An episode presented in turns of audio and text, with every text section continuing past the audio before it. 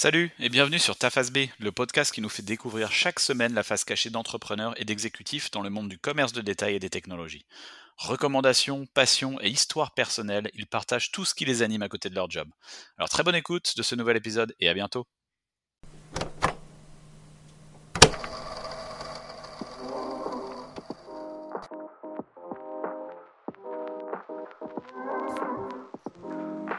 Bonjour à toutes et à tous et bienvenue dans ce tout nouvel épisode de Ta Face B. J'ai le plaisir d'accueillir Adrien aujourd'hui. Salut Adrien. Salut Geoffroy, ça va? Enchanté. Ouais, ça va et toi?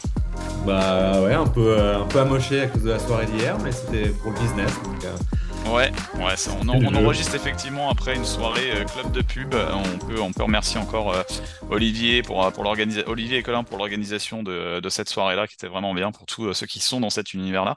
Donc bah écoute, en tout cas Adrien, ravi de t'avoir sur cet épisode, ce nouvel épisode de Ta Face B.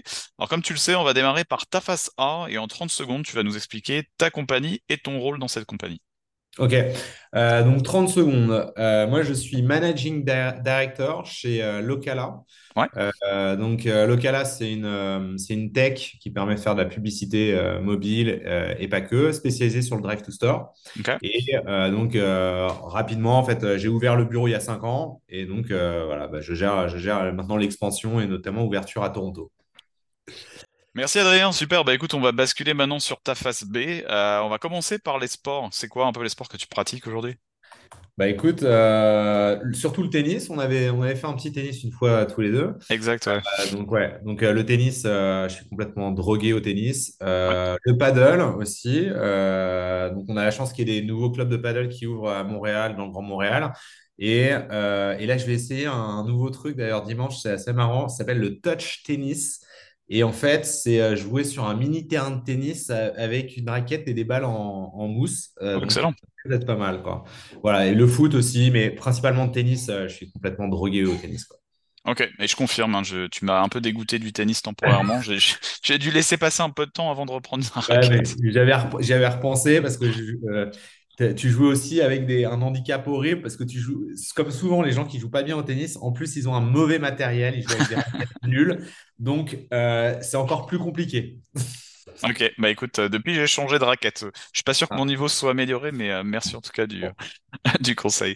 On va basculer maintenant sur tout ce qui est plat, dessert. Si tu devais citer un plat, deux plats, dessert que tu adores, ça serait quoi? Alors moi clairement, c'est marrant parce que j'ai pas petit déjeuner, j'ai pas déjeuné, enfin j'ai pas dîné comme on dit ici au Québec, donc j'ai juste grignoté une tarte au citron. Ok. C'est vraiment le truc de dingue et puis tarte au citron meringuée, mais ouais tarte au citron. Donc voilà et puis ensuite les plats. Enfin dans notre métier on a la chance de passer beaucoup de temps dans des beaux restaurants, donc c'est vraiment c'est une des raisons pour lesquelles je reste dans cette industrie et dans ce métier où on fait beaucoup de lunch avec les clients. Mais c'est vrai que le green chicken curry par exemple j'adore. Green chicken curry. Et t'as un endroit à Montréal à recommander pour ça? Chez moi en fait j'ai la chance d'avoir Valentina, mon épouse qui cuisine très très bien. Et en fait, on a découvert ce plat-là quand on était parti en vacances en Thaïlande. Bon, c'est moins bon que là-bas, quoi. Mais non, là, je pourrais pas trop te conseiller de resto à Montréal. Bah écoute, on a pris rendez-vous chez toi, donc on vient avec auditeur, auditrice. On attendra que Valentina effectivement nous prépare. Ouais. Elle va avoir du boulot. Ouais. Super. Bah écoute, parfait. On va basculer maintenant sur le grand écran, enfin petit écran aussi maintenant. Mais c'est quoi ton film culte?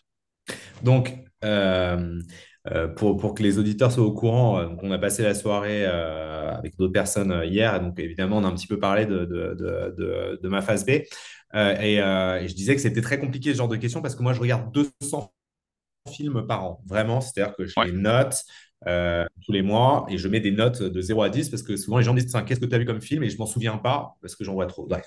Donc j'ai dû voir plusieurs milliers de films dans ma vie, donc en sélectionner un c'est hyper dur. Mais c'est vrai que moi j'adore Hit, film de Michael Mann, d'ailleurs qui a inspiré des braqueurs en France. Et il y a une interview qui est incroyable d'un mec qui a fait 20 ans de prison et qui est allé voir Michael Mann en disant « Waouh, je ne sais pas si vous êtes au courant, mais en fait, ça a été une révélation quand j'ai vu votre film. » C'est ça qui m'a donné l'idée. Et avec mes potes de banlieue, on est allé 5 fois voir le film au cinéma pour tout décortiquer et pour être prêt après pour passer à l'action. Oh. Tout ça pour dire qu'en fait, c'est incroyable. Et généralement, les films cultes, pour moi, c'est des films pour lesquels tu vas avoir un certain plaisir, ne serait-ce qu'à regarder certaines scènes. Ouais. Et là, la scène de la fusillade, je sais pas, je peux la regarder 20 fois, 30 fois, c'est un chef-d'œuvre. Okay. Voilà. Donc, avec De Niro et Al Pacino et plein d'autres. Val Kilmer. Val Kilmer, exact, ouais. En 1995, quelque chose comme ça. En plus de là, ouais, un chef-d'œuvre, vraiment. Et en parlant de chef-d'œuvre aussi, je pense que ta série culte est quand même plutôt du côté des chefs-d'œuvre aussi. C'est vrai. Bah alors, donc, moi, j'adore Amicalement Votre. Donc, je trouve que c'est. Je me souviens, ça passait sur M6 le samedi ou le dimanche après-midi. Je les enregistrais en cassette VHS. Et en version française, en fait, c'est le meilleur parce que les mecs ont des voix fantastiques. Le double Tony Curtis, il est extraordinaire. Roger Moore, etc. Je pense que c'est plus sympa que de la regarder en version originale. C'est un peu pareil que Starsky et Hutch. Les mecs qui ont fait les voix de Starsky et Hutch, en fait, ils racontaient qu'ils improvisaient complètement et que parfois, ils faisaient des dialogues dans les scènes de voiture où il n'y avait pas de dialogue dans la vraie série. Et donc, moi, j'adore. C'est la classe à l'anglaise et puis des budgets sympas. Ils voyagent vraiment, c'est en extérieur. Ouais, j'aime beaucoup. Ok, écoute, noté pour Amicalement Votre. Et comme tu le dis, à l'époque des doublages où les doublages étaient inspirés, on va dire. Et aujourd'hui, maintenant, avec la technologie, c'est plutôt un sujet beaucoup plus sensible. Ta chanson culte? Alors, ce n'est pas forcément une chanson culte, mais je trouve qu'elle est vraiment d'actualité. Et en tout cas, c'est mon chanteur français préféré, c'est Alain Souchon. Et donc, la chanson, c'est « Et s'il n'y a personne ».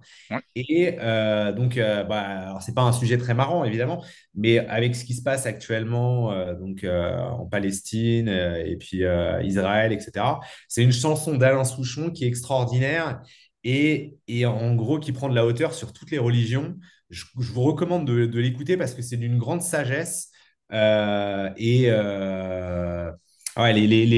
musique est très, très bonne et les textes, c'est juste parfait. Enfin, c'est Souchon, pour moi, c'est un poète et c'est un philosophe. Et j'ai eu la chance de le rencontrer par hasard dans un train. Personne ne le reconnaissait et je suis allé le voir. On a discuté pendant une demi-heure mec hyper accessible en deuxième classe d'un TER. TER, en France, c'est un train de merde de région. Ouais. Ok, donc Alain Souchon, on lui passe le bonjour. Je ne suis pas sûr qu'il nous écoute, mais j'espère actuellement. Donc, j'espère qu'il va prêter une oreille à ta face B, Adrien, tant qu'à faire. Et si on passe du côté de lecture, c'est quoi le livre que tu recommandes à nos auditeurs, auditrices ? Alors, j'ai dit le Challenger Sale parce que... c'est vrai que toi, Geoffroy, je te connais via le business et donc j'ai pensé à ça, mais il y a plein d'autres livres. J'hésitais à parler du livre « L'homme qui voulait être heureux » où là, c'est vraiment des conseils super applicables où en fait, on s'aperçoit qu'être heureux, c'est un choix et on a toujours le choix. Enfin, c'est vraiment très, très fort. Mais c'est vrai que, par exemple, si moi, je devais faire une petite conférence un peu, par exemple, si au club de pub, je devais être sur scène et raconter quelque chose, et donc pas juste raconter que Locala, c'est la meilleure entreprise du monde, parce que tout le monde s'en fout, je pense que je ferai une petite synthèse de ce livre, qui est extraordinaire, en tout cas, qui redonne ses lettres de noblesse aux métiers commerciaux, de vente, etc., et qui permet, avec une analyse très data, scientifique d'une vingtaine ou une trentaine d'entreprises sur les 20 dernières années de voir qu'est-ce qui fonctionne pas. Donc, je le recommande à tout le monde. The Challenger Sale, c'est une manière scientifique d'optimiser le business et c'est incroyable. C'est vraiment incroyable. Ok. Bah, écoute, moi, je me le mets dans ma liste. Hein. Je suis toujours à la recherche de nouveaux livres. Donc, écoute, merci Adrien. Il y a Good to Great, des choses comme ça. Ouais. Moi, je préfère celui-là. Et donc c'est très, très sales, mais ça montre qu'il n'y a pas que des Jean-Claude Convenant dans la vente. Voilà. Caméra Café, toujours avec nous. Voilà. Podcast balado que tu écoutes? Alors, Rendez-vous avec X. Ouais. Je pense qu'il y a beaucoup de personnes qui doivent connaître Affaires Sensibles. Donc, on va dire que c'est l'ancêtre de Affaires Sensibles et c'est beaucoup plus pointu. Donc, c'est des podcasts d'une demi-heure. Qui vont traiter de différents sujets d'espionnage. Et c'est un dialogue, en fait, entre un mec qui va poser plein de questions à un ancien agent secret dans la vraie vie. Hein, on ne sait pas qui c'est. Il est très mystérieux. Et c'est Alors, il faut être super concentré. Hein. Faut être super concentré. On va avoir… ça va traiter aussi bien de Al-Qaïda, Ben Laden que de sujets de la guerre froide. Et c'est hyper pointu, c'est incroyable. Et parfois, ça fait froid dans le dos. Donc, ils ont arrêté l'émission, je crois, il y a 5-6 ans. Mais c'est hyper facile d'avoir, je crois qu'il y a 20 ans de Rendez-vous avec X qui sont disponibles facilement sur Internet. OK. Parfait, bah écoute, merci pour cette recommandation podcast. On va basculer dans la partie 2 de ta face B. On va s'attarder un peu plus sur tes moments de vie, sur un voyage et autres. On va démarrer par, tu as parlé beaucoup sport, etc. Si on liste des passions et des hobbies additionnels, qu'est-ce qu'on trouve dans cette liste-là? Donc, alors, il y a le cinéma, clairement. Tu vois, je regarde 200 films par an. Donc le sport énormément, c'est vrai que c'est pratiquer plus aussi regarder, supporter, moi je supporte le Paris Saint-Germain, donc c'est pas de tout repos. Voilà. Mais ensuite les passions, ça va être la lecture, ça va être les voyages, ça va être aussi c'est ma phase B, mais ma passion c'est quand même mon boulot, quoi. Et c'est drôle parce que j'en parlais avec ma HR il y a quelques années. J'avais négocié d'avoir des frais d'avocat pour m'aider avec l'immigration, etc. Et la HR m'avait dit: ah ouais, mais Adrien, j'aime pas mélanger la vie perso et la vie privée. Et j'avais envie de lui dire, moi, depuis que je suis dans cette boîte-là, que je suis parti avec ma famille à Londres pour ouvrir le bureau, que je suis parti au Canada, y a strictement… C'est impossible, en fait, de les diviser. C'est complètement lié, quoi. Mm-hmm. Donc, ma phase B, c'est quand même aussi le développement du business. C'est ma passion, le truc qui grossit. Les Lego, j'avais oublié, ça, je ne l'ai pas dit. Je suis un taré de Lego. J'adore les Lego. Mais c'est une passion qui coûte cher, en fait. Ouais, bah écoute, tu nous partageras quelques photos pour qu'on en partage avec nos auditeurs, auditrices, certaines de tes créations. Alors attends, parce que là j'ai l'impression que c'est le dîner de con. Il faudrait que tu montres ta tour Eiffel en allumettes. Non, mais vraiment, en fait, on est dans des métiers, toi et moi, où on est un peu dans l'immatériel, tu vois, on vend des campagnes de pub. Et le fait de construire, je sais pas moi, un train, un camion, bref, avec un plan et faire des briques, ça fait du bien. Ça me nettoie le cerveau. J'adore. Et c'est concret, ouais. Tu as quelque chose de concret face à toi. Ouais. Voilà. Mais tu parlais de voyage justement, et je pense que tu voulais nous parler d'un voyage assez mémorable que tu avais fait, qui était en Chine, c'est ça? Ouais, donc ça c'était assez marrant. Alors j'avais besoin de faire un break parce que c'était après ma première expérience professionnel, un premier contrat de travail, donc pas stagiaire. J'avais fait plein de trucs avant intéressants. Et je travaillais chez Dior, donc pour les parfums Christian Dior. Donc, il y a pire pour commencer sa carrière. Ouais. Sauf qu'en fait, ça a été un véritable cauchemar. J'ai bossé là-bas que 1 an. C'est moi qui n'étais pas bon. C'était pas une boîte faite pour moi. Finalement, après 1 an, c'était un CDD, mais bon, des deux côtés, on était content que ça continue pas. Et j'avais besoin de me faire un break, de me réinventer, parce que c'est dur, hein, quand tu commences ta carrière professionnelle, premier job, tu te prends une tôle, tu te dis, est-ce que je suis nul, quoi. Ouais. Et là, j'avais un de mes amis qui s'était installé en Chine, à Shanghai, et je me suis dit, ok, parfait. En plus, je vais profiter un peu de chômage, donc c'est la première fois que je faisais un truc comme ça.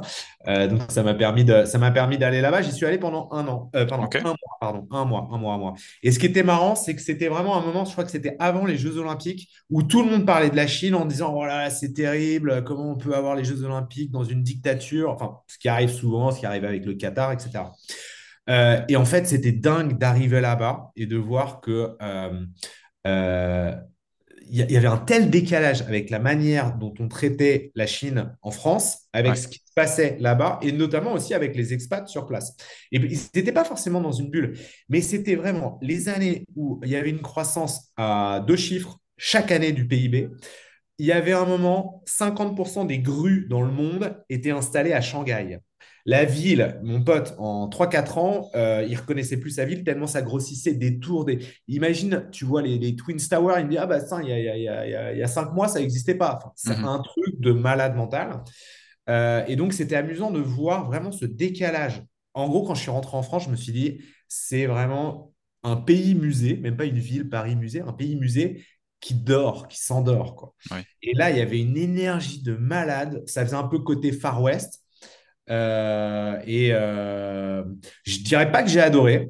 Je ne sais pas si j'aurais été capable d'y vivre parce que les 3 premières semaines, je n'ai pas vu le ciel. C'est-à-dire, imagine de la pollution partout. Il y a un moment, enfin, tu vois le ciel, une humidité de dingue, etc. Et quand même un truc... en plus, à l'époque, je n'avais pas d'iPhone, je crois. Et donc, tu es dans la rue. Putain, tu as intérêt à bien te souvenir de ta rue pour rentrer parce que tu as l'impression d'être... c'est horrible, tu sais, toutes les tours se ressemblent, personne parle anglais, c'est vraiment un truc extrême, quoi. Donc un dépaysement total en plus, et puis ouais. Tu le dis à un moment donné où, la Chine était vraiment sous le phare de futurs Jeux Olympiques et autres, donc, et puis une parenthèse de vie. Et en fait, ouais, tu nous as parlé de ça, tu nous as parlé de voyage, donc ça fait parler de tes voyages que tu as pu faire, que tu as beaucoup voyagé aussi finalement lié à ta face A, et que ça implique ta famille, comme tu le disais, et je pense que... Ton moment marquant de vie, tu voulais nous en parler, c'est ton fils, en fait. Ton fils qui fait partie intégrale de ta face B et qui te suit, en fait, dans ta... Ah oui, donc je confirme. Et donc j'ai Gaspard qui a 7 ans. Ouais. On a découvert, en fait, on avait déjà des suspicions par rapport à ça avant d'arriver au Canada. Mais... on a réalisé, on nous a dit que Gaspard était probablement autiste, donc il avait à peu près 3 ans. C'était un moment, franchement, et je me disais, mais c'est pas possible, j'ai dû faire quelque chose de très très mal dans une vie antérieure, parce que là, on me le fait payer cher, quoi. J'arrive au Canada pour ouvrir un nouveau bureau from scratch. Je suis jamais venu au Canada de ma vie. Je connais personne. Donc déjà, c'est très, très dur dans le milieu de la publicité.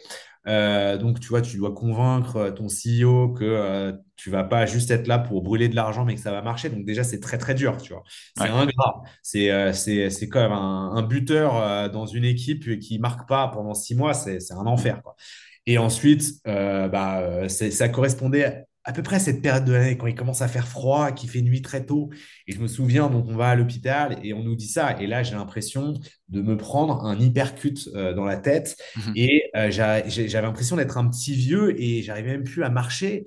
Et c'était atroce parce que c'était le moment où on se demande quelles vont être les conséquences, quoi. Et on a 50 000 questions dont on n'a pas les réponses. Est-ce qu'il pourra être indépendant plus tard ?